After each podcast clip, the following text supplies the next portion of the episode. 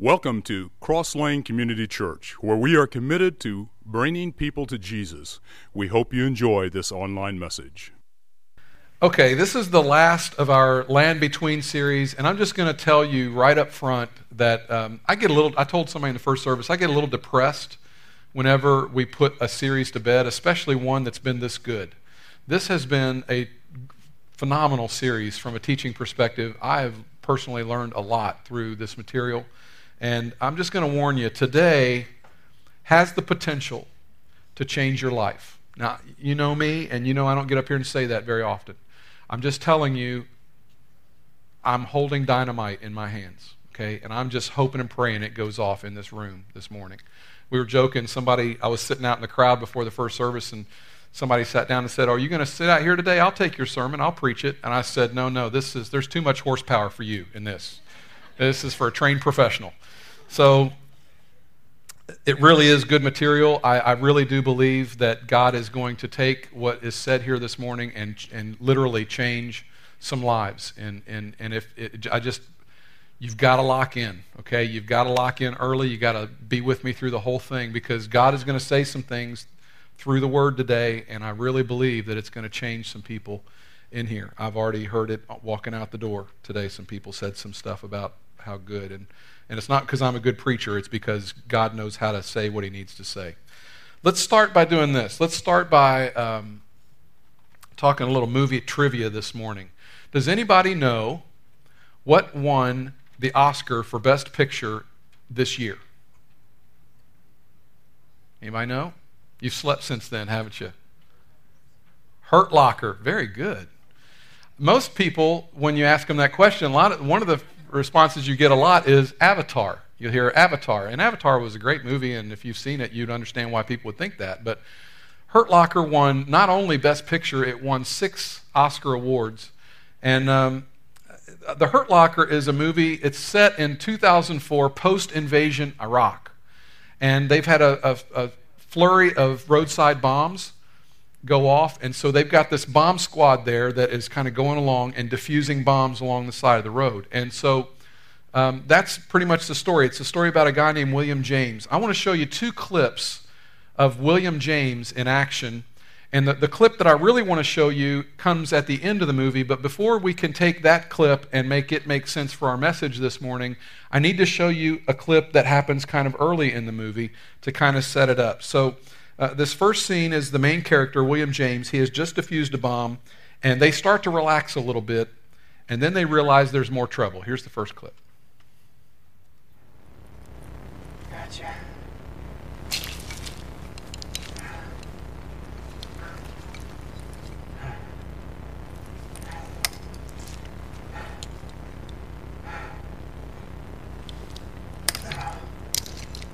All right.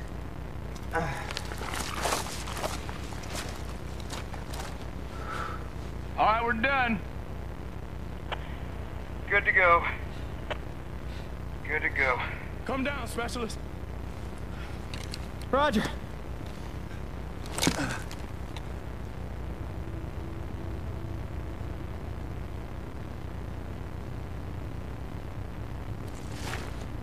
What?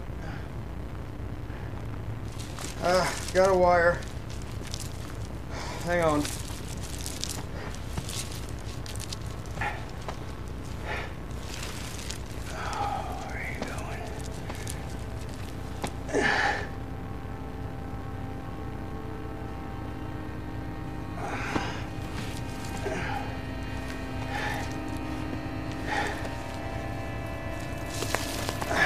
Secondary. Take cover. Get in the wall. Get in the wall.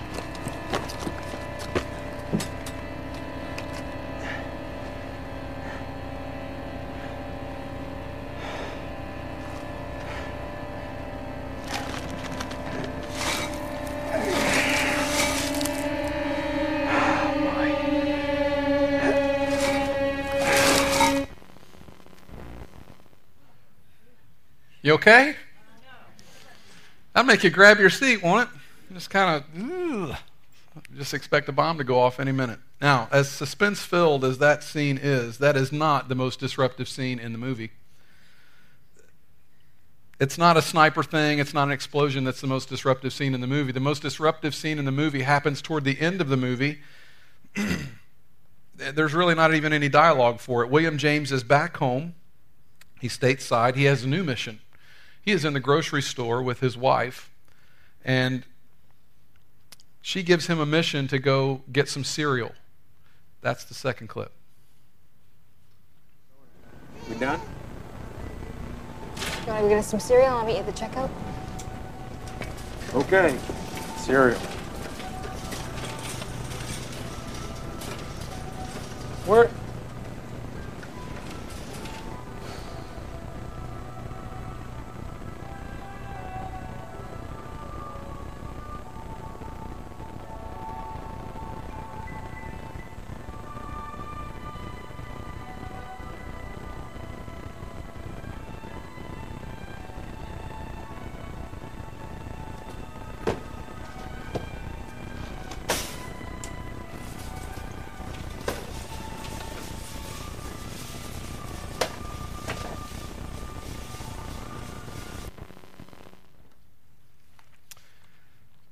So, what's going on in that scene? Two words culture shock. He is completely out of his element. He is not at home there at all. He's in a grocery store, he's in the cereal aisle, seems to stretch on for miles in either direction. There's an endless ball, wall of boxes to his left and to his right. There's fluorescent lights overhead bouncing off a buff tile floor. This mind numbing music playing. He is lost. And it's like he has no vocation. He just is out of his element entirely. Back home, it's not the same for him. Why does the cereal scene work in that movie? It works because any artist, any director or movie maker, author will tell you that in order for a, con- a character connect to connect with you, it needs to be something archetypal needs to happen. What that means is something has to happen that helps you to connect with the character in the movie or play or book. And, and if you've ever watched a, a movie and thought it doesn't, it doesn't do anything for me, it's be, probably because you didn't connect anywhere in the story. But this, this character and that cereal scene works because we've all been that guy. We've all been at that place. And you say, well, no, Brett, I've never returned from post invasion Iraq where I diffused bombs for, for, the, you know, for our government. No, I, I'm not suggesting that you have. But we've all been at that place where we've been out of our element. We've all been at that place where we find ourselves in the cereal aisle. Maybe it's a high school junior. And they're in a new school, new surroundings. And they find themselves with a cafeteria tray and they turn around and they see all the tables. And they're just looking for one table that looks friendly. And they used to go to a high school that everybody knew their name and they knew exactly what table to sit at. And everybody was friends and they knew that. But this is different and where do I sit and who's going to be a friend. And I hate this. They're in the land between, they're in the cereal aisle, they're out of their element. Maybe it's a guy that's had the same job for 25 years, and this morning he's had to pull out the newspaper. And he's got to go through the newspaper and he's circling ads, the help wanted section. And he's making phone calls and he's sending off emails and he's getting his resume together, and it's just a completely new experience for him, and he's in the land between, and he's in the cereal aisle, and he hates it. That's why this sequence works in this movie. We find ourselves drawn to it because we have all found ourselves staring at a wall, wondering to ourselves, if this is so simple, why can't I figure this out? It's having to get up on Monday morning when you've been the boss of your own company for 10 years, and now you're making your way through a, an endless maze of cubicles. and you've lost your title and you've lost your business and you've lost everything that was precious and important to you, and you work for somebody else now, and you're in this maze. You're just one more of many. Sometimes when we're in the land between, it's like being in that cereal aisle. Sometimes when we're in the land between, we find ourselves beginning to define ourselves not by who we are, but by who we are no longer. No longer diffusing bombs in Iraq. No longer married. No longer pregnant. No longer a teacher. No longer engaged. No longer dating. No longer a student. No longer a realtor. No longer a preacher or a pastor. And one of the things that is so poignant in the biblical story of the Israelites in the wilderness is the fact that they are, in some sense, defining them, themselves by who they are not, not by who they are becoming. I want to show you the map again. We've been looking at this map for three weeks now, the land between. You see up to the west, the, the Nile River flows up into Egypt. That's known as the Nile Delta. And it flourished, and things grew there, and it was beautiful. It was also for the Israelites a land of slavery. A lot of bad stuff happened there for them. They have been enslaved there for generations. And under Moses' leadership, they leave the land of slavery and move toward the section that is in the upper right, up kind of on the coastline there. There's a little more green up to the northeast of that little red dot. And that is the land of Canaan. That is modern day Israel. Palestine. Notice that it is also green, things also flourish and grow there. It is referred to in the Bible as a land that flows with milk and honey because it flourished. But they're not in Egypt and they're not in Canaan. They are in the desert. And unfortunately, they define themselves not by who they are becoming, the people of promise, the people of God. That's not how they define themselves. They define themselves by who they are no longer. You see, when they're in the desert, they have been there about two years. They're no longer in Egypt. They're no longer in slavery. They're no longer eating the cucumbers and the leeks and the melons and the onions and the garlic and the fish that were so prevalent when they were in Egypt. And their journey in the desert begins in the Bible, in the, kind of at the very beginning. And their first stumbling steps of the people of Israel are not their finest moments. This is not their finest hour. Their journey is marked by complaint. When they run out of water, they complain against Moses, they complain against God, they resent Moses' leadership. They basically say, You brought us out here to kill us, take us back. This is awful, we don't like it. Then there was a food crisis, and again they complain against God and they complain against Moses' leadership, and you brought us out here to kill us. And finally, this boils over into the story that we've been looking at. And what we've learned is this you would think that not much grows in the desert, but that's not true. In our very first message, we said that the land between is fertile ground for complaint. All you heard in that first sermon was, We're sick of this. We're, we're sick of this sick of eating the same stuff over and over again. This manna, they called it this. What is it?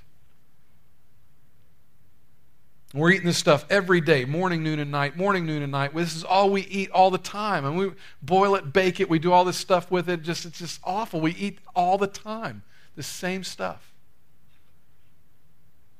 And finally, they're screaming at their leader Moses and they're griping at one another. We want meat to eat. We remember when we were in Egypt, we had all this great food that we could eat. They kind of forgot the fact that they'd been in slavery in Egypt. That didn't seem to matter a whole lot to them. All they remembered was the food. Sound like anybody you know? And so this all boils over, and today we see God's response to this. And I have to warn you, it's not pretty today. All right, we're not going to tie this up in a real neat bow and walk out of here all with this feel good kind of mushy thing like, oh, this, that's great. Isn't that great? How that story ended. God save the day. It's not that kind of story. This does not end well. I'm just telling you. But it is so instructive for us. I need you to lock in because the land between, this space we hate, this cereal aisle experience that we are going through, this place in the desert, this place that we don't want to find ourselves in, is a space where God does some of his deepest work if we let Him. But this space is also the place where our faith can go to die.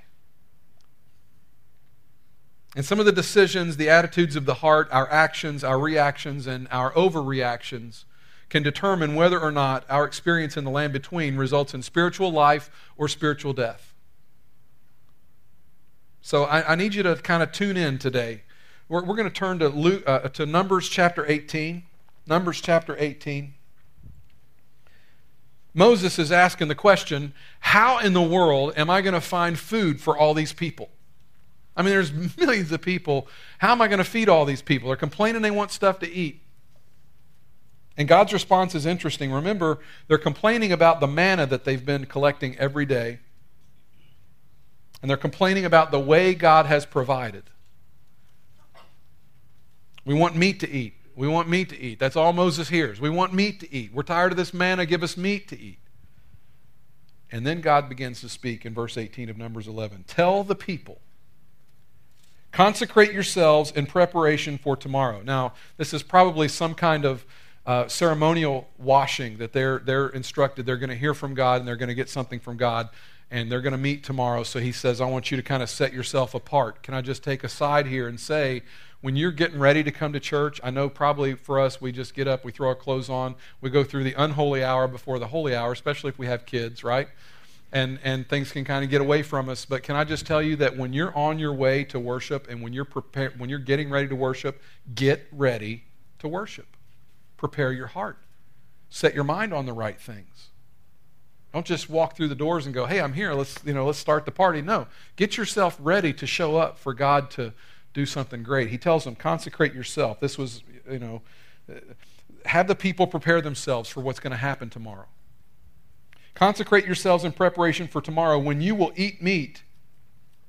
The Lord heard you when you wailed, If only we had meat to eat. We were better off in Egypt. Now the Lord will give you meat, and you will eat it. If I'm Moses at that point right there, I take a big old step back and say, Whoa, you know, God is not happy. And can we renegotiate this whole thing right now? Because this has the feel and the sound of it, doesn't it? That you're, when you ever had the experience when your mother told you yes, but her teeth were clenched when she said it, and you knew it wasn't a good yes? You knew you could do it, but you knew that if you did it, it probably wasn't good. You remember that? And you thought to yourself, Oh, I've hurt her. She's mad. And now, even though she's saying yes, I'm really not going to enjoy it because I know I don't really have her blessing. It's kind of where they are with this. I don't think God's real happy here. Verse 19 You will not eat it for just one day, or two days, or five, ten, or twenty days, but for a whole month until it comes out of your nostrils and you loathe it. That's how you know God's hacked off because He gives you something to eat and it comes out your nostrils. The Bible literally tells you that God's going to give you so much to eat that it's going to come out your nose. Disgusting, isn't it? Then he gives us this because, and this is important, don't miss this. You have rejected the Lord who is among you and have wailed before him, saying, Why did we ever leave Egypt? We've said in recent weeks that the land between is fertile ground for complaint, that it's, it's also fertile ground for a meltdown, it's also fertile ground for God's provision. Now we find out that it is fertile ground for God's discipline. But I want you to notice the crime. They were not simply complaining about cafeteria food. Because the Bible says, he, he said, because you have rejected the Lord. That's the problem. That's what's going on here that has God so upset. The idea is that after two years in the desert, they're saying, We're better off without you than we were with you here in the desert. We're, we're better off in Egypt. We were better off as slaves. This isn't just complaining about cafeteria food, this is a serious accusation of the Israelites against God. God, we, we were just better off not being your people. We were better off as slaves. Very serious thing. The land between is fertile ground for God's discipline. And then something happens in this story. It's kind of wild. Moses, Moses is trying to figure out meat. Where, you know, meat for a month for these people? We could barbecue every goat we've got. You know, we, we could boil every lamb that we've got. We could go, I could send these people out fishing all day long. There's millions of people here. We, we could not eat meat for a whole month, not that much meat. And he's kind of scratching his head trying to figure it out. Then we read this in verse 31. Now a wind went out from the Lord and drove quail in from the sea. It brought them down all around the camp to about three feet above the ground, as far as a day's walk in any direction. Quail migrations were common in, in this region at this time. And, and, and so it was not uncommon at all for the quail to migrate from Europe and Asia down into Africa. So this was a very common occurrence. And then it says, A wind went out from the Lord and drove quail in from the sea. This would have been the mother of all quail migrations, by the way. And it says that the height that they were, were, were three feet. I mean, you could take a tennis racket and knock them out of the sky at three feet, right? I mean, they're, they're just there for the picking for a day's walk. Literally, they began to collect these quail as much as they could get. Okay, they haven't had any meat. They see all this quail. They just start to gather it all up. All that day and night, and all the next day, the people went out and gathered quail. No one gathered less than 10 homers. Now, you, you look in your Bible, and there's this little number or letter there by the word homers, and it tells you you know, you follow that and it'll tell you that's about 60 bushels. Every person collected about 60 bushels of quail. That is a whole bunch of quail. And then it says they spread them out all around the camp, presumably to dry them out, I guess. Now the axe is about to drop. Okay, now God's about to get really serious. Verse 33 But while the meat was still between their teeth, and before it could be consumed, the anger of the Lord burned against the people, and he struck them with a severe plague. You say, How bad was the plague? How bad could it be? Verse 34 Therefore the place was named Kibroth Hattaavah, because there they buried the people who had craved other food. They died. They complained they craved meat. God gave them meat. They ate it and they died. And you go, what is going on? Does that bother anybody in the room? Does it bother you that your Bible tells you about a God who gets that angry and takes that kind of action when someone complains against him? And you go, God, that, that seems a little extreme. Does it bother you a little bit that this could represent the heart of God? This means two things. We have a troubling issue to deal with. And this is a great story to tell your complaining kids when they are complaining at the dinner table. Honey, before you complain about eating your vegetables, Daddy's going to read a Bible story. they complained about their food, and God killed them. Just thought you would want to know. Eat your beans. You go, what? God killed him? Complaint is like a misdemeanor, right? I mean, that's like a misdemeanor. That's not a capital offense. You don't kill people for complaining. You, are you crazy? I mean, God, come on. What, what's going on? Let's talk about discipline for a minute. Let's talk about discipline other than God's disciplines. Let's talk about discipline in life. We respect good parents who bring appropriate, timely discipline, don't we? If we're out with a, a, a couple and they've got a four year old, and that four year old's acting like a four year old, and they say, Excuse us for a minute, we'll be right back. And they take that little fella off, and they're talking, and they get off by themselves and they have a talk and maybe a little more than a talk, when they come back and the little four year old's acting better, we say, That's a good parent. We don't look at that parent and say, Well, that shouldn't happen. No, we say, Man, that's awesome. We don't say that the, the discipline that's been exhibited by that parent contradicts the parent's love for the child. No. We would say, No, it confirms the parent's love for the child. That's what a good parent should do. Because parents of young children, if they're thinking right, they think to themselves, I'm not raising a child, I'm raising an adult.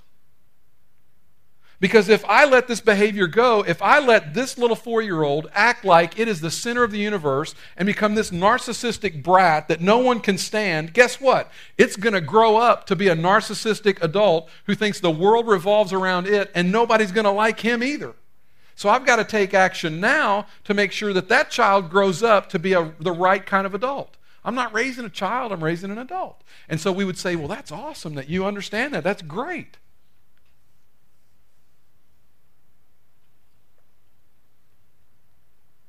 This isn't true just with parents. This is, this is also true in the workforce. If you've got a manager and he's hired a, a, a, you know, a bright young fellow to come work for him, but that kid's coming in a little bit late and he's not really given his 100% best. He shows signs of brilliance at times, but, but there's times he's, he's not staying all through the day. He's just not given everything that he could give to the company the way he's been hired to. And so a good manager is going to say, Hey, could you come into my office for a little bit? They're going to bring him into the office, and the manager is going to say, Listen, we got to come to, you know, we got to come to a, a, an understanding here. In order for you to get far in this company, and I believe that you can, otherwise I wouldn't have hired you. I think you're brilliant. But if you keep coming in late, and if you keep leaving early, and if you don't give us your best while you're here, you're not going to last long with this company. So you either need to straighten up and fly right, and you can go a long, long way in our company, or there's the door. Now's the time to leave. We would look at that manager and say, hey, good for you. That's the way you should run a company. That's, that's excellent. Great job. We respect good managers. We respect good parents. We respect good coaches who bring timely discipline.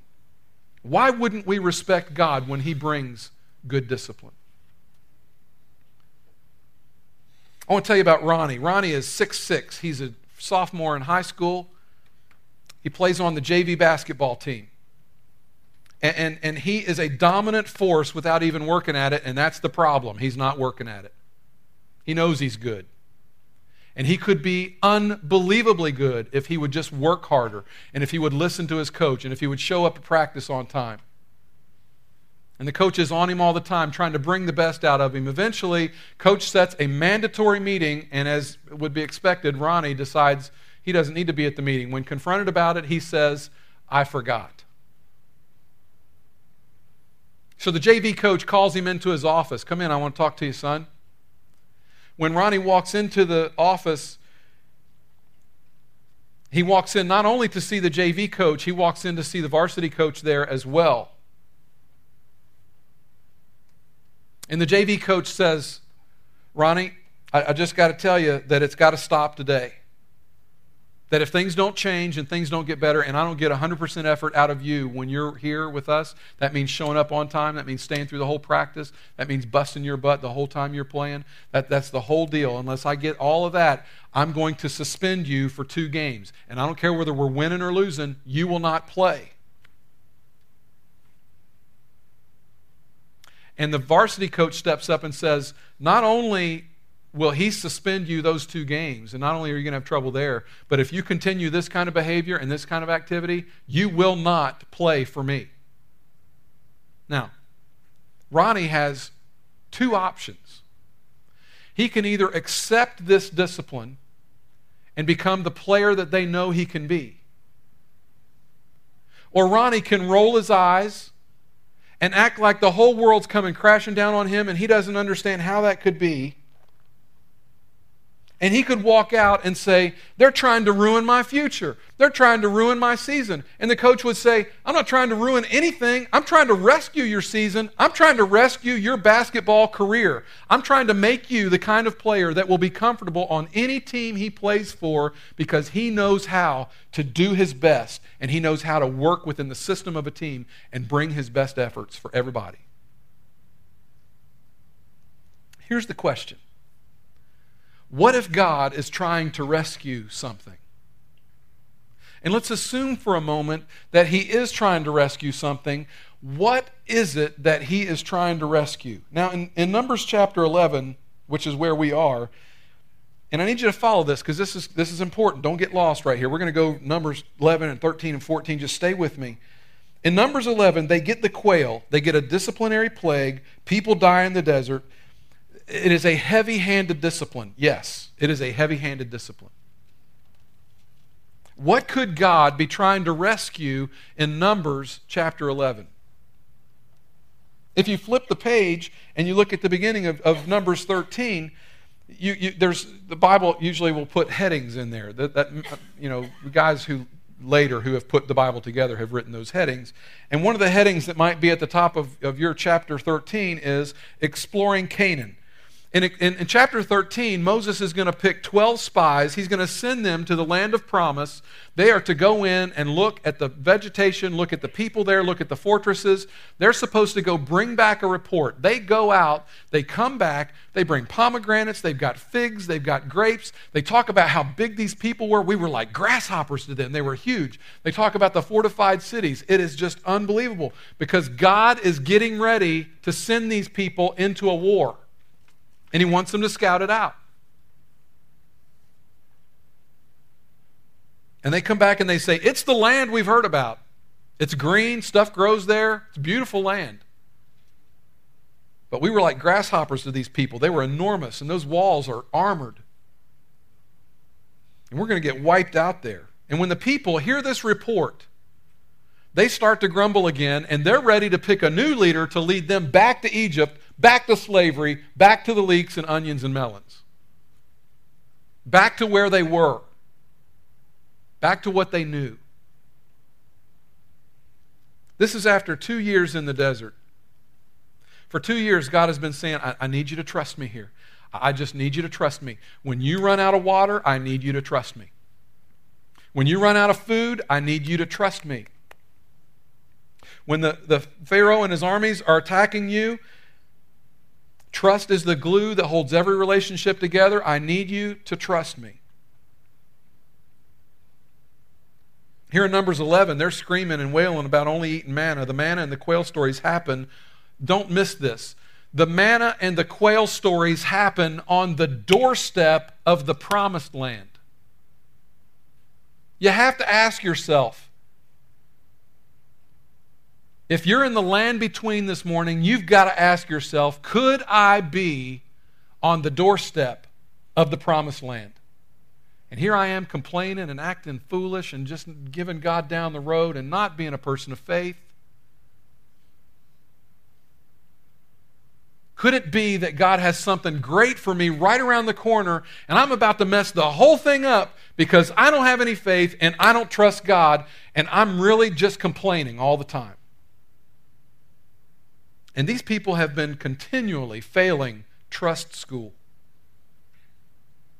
And when they say, we're going to pick another leader and go back to Egypt, what, what happens is finally the Lord says, I'm done with you. You know what?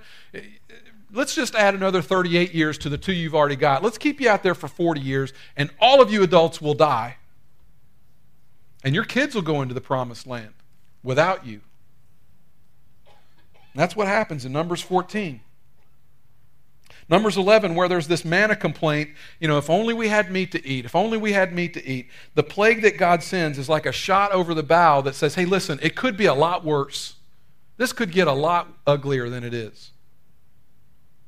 And it's like God is saying, look, we've got to come to an understanding right here. We got to lock down and get some things right at this point. It's like God is trying to get their attention. People dying, the quail thing in Numbers 11, it's like God saying, look, some of you, if some of you, if just some of you have to die, that's better than all of you having to die. And that's what's about to happen. God is trying to rescue this whole operation when he sends this severe discipline. And the chapter closes on a really ugly note. And you go, what's this here for? I mean, what am I supposed to learn out of this story where God ends up letting people die in the desert. That doesn't sound like any kind of story that makes any sense to me. We've seen that the land between is fertile ground for complaint. We've seen that the land between is fertile ground for a meltdown, that it's fertile ground for God's provision. We've seen now that it's fertile ground for discipline, and now we get one more What if the land between is fertile ground for transformational growth? What if God does some of his best work in those spaces that we hate the most? What if this is God's perfect greenhouse for transformation? I'd like to show you the map again. The people leave Egypt. They do not leave Egypt as a well ordered group of God followers, okay? They don't leave Egypt as a people that are finally in tune with who God is and what God's saying to them. They leave Egypt as an, as an ex slave mob, a bunch of unruly people that don't, probably don't have a whole lot of discipline, certainly not the kind of discipline God would want them to have. They leave Egypt as, as a group of people who have been enslaved and indoctrinated in generations of Egypt idol worship. And they're crossing the desert and they're going into the land of promise, and they are not ready. They don't know God, they don't trust God, they are not ready for what they are about to inherit. They're going from green space to green space, but in between, they've got to become a different people. That's God's mission, that's God's goal. That's what the desert is all about. I got to get them ready to be my people. I'm taking them to the promised land to be the promised people, to be my people. But they're not ready, so they've got to go through this transformational stage. The desert is trust school, it is boot camp. Dylan's here. He just came through boot camp. I got a picture on Facebook last night. Saw Dylan. He's snapping off a salute. I'm like, all right.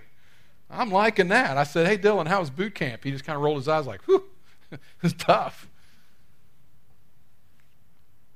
I said, would you, you glad you went through it? Yeah. I wouldn't want to know what was involved. I wouldn't want to know what was coming, but yeah, I'm glad I went through it. It was supposed to be this two year period of transition from the people of slavery to the people of God. It was, it was to be the two year wilderness transformation experience where they went from being Pharaoh's people to being the people of promise, and it was wasted on them.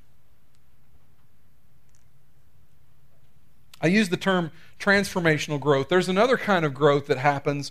We would call it incremental growth. Incremental growth is just little steps. You know, it's just it's just this little kind of it's, it's there's nothing wrong with it. It's still growth. It's still good growth. But it's different from transformational growth. It's the kind of growth that happens when you're going to church and you have a job and your marriage is good and your kids are all healthy and everything's going good in your world and everything's happening the way you thought it should. Everything's on plan. And once in a while, God gives you something and you're like, okay, I can say yes to that because there's not a whole lot at stake. It's, it's incremental growth and it's good growth. There's nothing wrong with that kind of growth because one of two things is happening to all of us. We're either growing or we're sliding backward. We very seldom stay plateaued for very long. We're, we're not static for very long. We're either moving forward or we're sliding back. So, so even incremental growth is, is a good growth to have because it's kind of God's way to give us the chance to, to, you know, to make decisions when not a whole lot is at stake. And it sets us up for better decision making habits when there is a lot at stake, when it's transformational time. So the transformational growth, we like that. That's good when we can say yes to some things and, you know, God makes some good things happen and there's not a whole lot at stake. But then all of a sudden, we wake up one day and it's time for transformational growth and God says, "Okay, this isn't incremental anymore. This is big stuff. There's a lot at stake here." And I need you to say yes. I need you to tell me that you can trust me right now and you're looking at how big it is and you're saying oh man god i, uh, I, I don't i don't know. I don't know if i trust you that much. The kind of growth we're talking about today is transformational growth and it occurs when we get slammed. It occur, it's when the rug gets pulled out from under us. It's when we did not see it coming and it's it, god what are you doing it's the kind that happens when, you, when the only words you know to say are, oh God, oh God. And you're just at a loss. And you talk to people who've been through those times, and you'll hear them say things like, you know, I learned to pray during that time. I learned to trust God during that time. That's when my faith grew the most, was when I went through that season when I really felt like I was in this land between. That's, that's where God really dealt with me. We emerged from the ugly season, and for the first time, we know that faith that came to us, we, we, we got it in that time. And we say, you know what? It was that season that changed us. No, no. It, that season didn't change you. Your reaction, your willingness to have an open hand in that season is what changed you. Your willingness to say, God, I will take what you give, that's what changed you. Because not everybody who goes through the season gets changed for the better. The people who go through the season and they have their hands open and they say, God, I'm willing to take what you give and I'm willing to learn what you want me to live. Those are the people who come out of it and they say, you know what? I'm a changed person. The land between is the place where God does his deepest work. It is also the place where our faith goes to die. I want to tell you about Jack. Jack's in his mid 50s. He's on his back porch. He hasn't been on his back porch in the seven years he's lived in this house. But he just had a triple bypass surgery, and the word from the doctor is you go home and you rest. So Jack has come home. He's got an Audubon North American bird book by his, his little table on the deck, and he sits on his deck and he watches the birds. And he makes little notes in the back of his book, and he just saw a cardinal today. Huh. Lived in this house for seven years. I've never seen a cardinal here It's because he's not been looking, it's because he hadn't slowed down. His whole world is run this meeting, run that meeting, send an email, send a text, make a phone call. If I'm not in a meeting, I'm setting up a meeting. If I'm, if I'm not in a meeting, I'm running to another meeting. And finally, his whole world came to a screeching halt when the doctor said, Hey, you got to stop or you're going to die.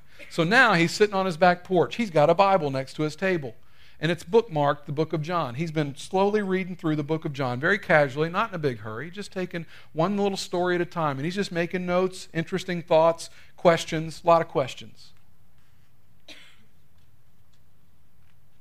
And as he's reading through, one of the things he comes to is this passage, and it, it says, Be still and know that I'm God. And he says, That's got to be the hardest commandment in all Scripture. Be still and know that I'm God. God, that's really hard. The land between is the place where God does some of his deepest work. He'd rather do anything than be still. He'd rather run a meeting, run a committee, run something, but this sitting still is killing him. But he's learning how to rest, and it's awful and it's ugly, and he feels humiliated. He feels like the guy that's taken his first his first uh, foreign language class and he doesn't know how to do it and he tries to say the words and they don't sound right at all and it's just humbling that's how he feels, like he's trying to play an instrument for the first time.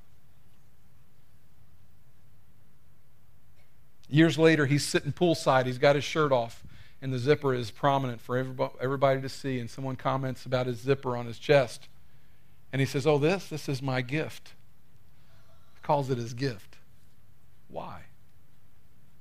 Because God did something because God got him to slow down and to help him to see that there's more to life than just a meeting. God finally got him to see, hey, you know what? I made cardinals. I made beautiful trees. I made a forest for you to look at. I got all kinds of birds. I got things that I want to say to you in my word. He's learned Sabbath. He's learned rest. He's learned to, to slow down. He's learned listening and observation skills. He calls it his gift. What if the land between is the place that we most deeply resent, but it produces the fruit that we most desperately crave. We say time heals all wounds. No, it doesn't. Time does not heal all wounds. Some people get hurt and it festers and they get bitter and it gets angry and poisonous, and 20 years later, they are just an ugly, bitter, poisonous person. Nobody wants to be around them. Others get deeply hurt, and 20 years later, they're soft and gracious and approachable. And you ask, what happened? Choices of the heart. Our reactions, our overreactions. Will I become a person of trust or not? I want to tell you about Scott Rigsby, and then I'll close. Scott Rigsby is a person who wears two prosthetic legs. He lost them when he was a teenager in Georgia he worked for a lawn crew and he was riding in the back of a pickup truck. And they were on the way to a job, and a semi truck passed him on a double yellow line, and then there was a bridge coming, and he had to get over, and he cut the truck off. And Scott was thrown from the truck, and somehow he got caught underneath a trailer and dragged for 300 feet. He immediately lost one leg. They tried to save the other leg. It took them 26 surgeries to finally decide they could not save the leg. They took them both. The cutoff time for the Hawaiian Triathlon in sweltering heat, unbelievable humidity, is 17 hours. Scott Rigsby completed the Hawaiian Triathlon in 16 hours, 42 minutes. He had 18 minutes to spare. And he's talking about the accident that took his legs, and he's talking about how when he was a senior in high school that happened. He's talking about how he became addicted to pain medications. He's talking about how he got depressed and became suicidal. And, and he's, he's talking about all this stuff. And at the end, there's this question and answer period.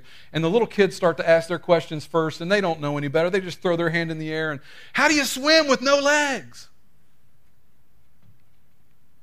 How can you ride a bicycle with no legs? Then the adults jump in and they ask a little harder questions, a little more seasoned, thought out questions. Which discipline is harder, riding the bike or, or swimming or running? Which is the hardest one? And, and which one is the hardest transition for you because you wear, obviously wear different prosthetics for d- different disciplines? And finally, one last question When did you forgive the semi driver? It comes from the back of the room. And that question assumes that he has forgiven the truck driver. And he said, I've been going to church my whole life. I'd been going to church my whole life up until that event. I didn't give my life to Christ until, uh, until late in my college years. And he said, I knew when I, he said, I forgave him right after I became a Christian because I knew I could not become a prisoner to that kind of bitterness. And then he said, if I had not forgiven that guy, that would have disabled me more than losing my legs. He's right. When something ugly happens, and we let it fester and it gets infected and we nurse that wound and it gets bitter and angry and poisonous, it ends up affecting life downstream way more than the accident itself if you don't handle it the right way. I'll ask it again. What if the space you hate the most has the possibility of producing in you the fruit that you most desperately crave? The land between is fertile ground for transformational growth. And the wilderness is also the place where our faith can go to die. And we choose. We choose. Let's pray together. Father, I know this because there are friends in the room with me. And I know personally some of what goes on in their life, and I know that some are in this room and they're in the land between. And Lord, what we want more than anything is to be able to look you in the eye and tell you that we trust you. But Lord, it's hard. There are circumstances in, in life that just seem bigger than us, that we don't understand. And if we're really honest, we've wondered what you're doing. And it just seems like you're disciplining us, and it just doesn't seem fair. It doesn't seem right. It seems a little heavy handed.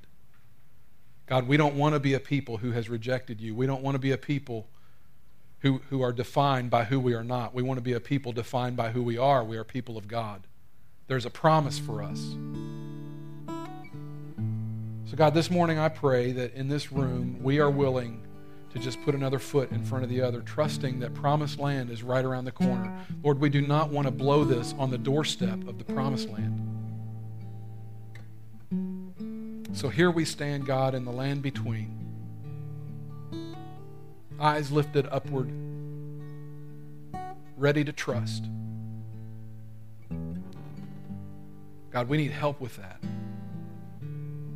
We count on you. We lean into you. We've got to have you. We're desperate for your help in this land between. I pray for the people in this room that you would help them to choose wisely. It's in Jesus' name we pray.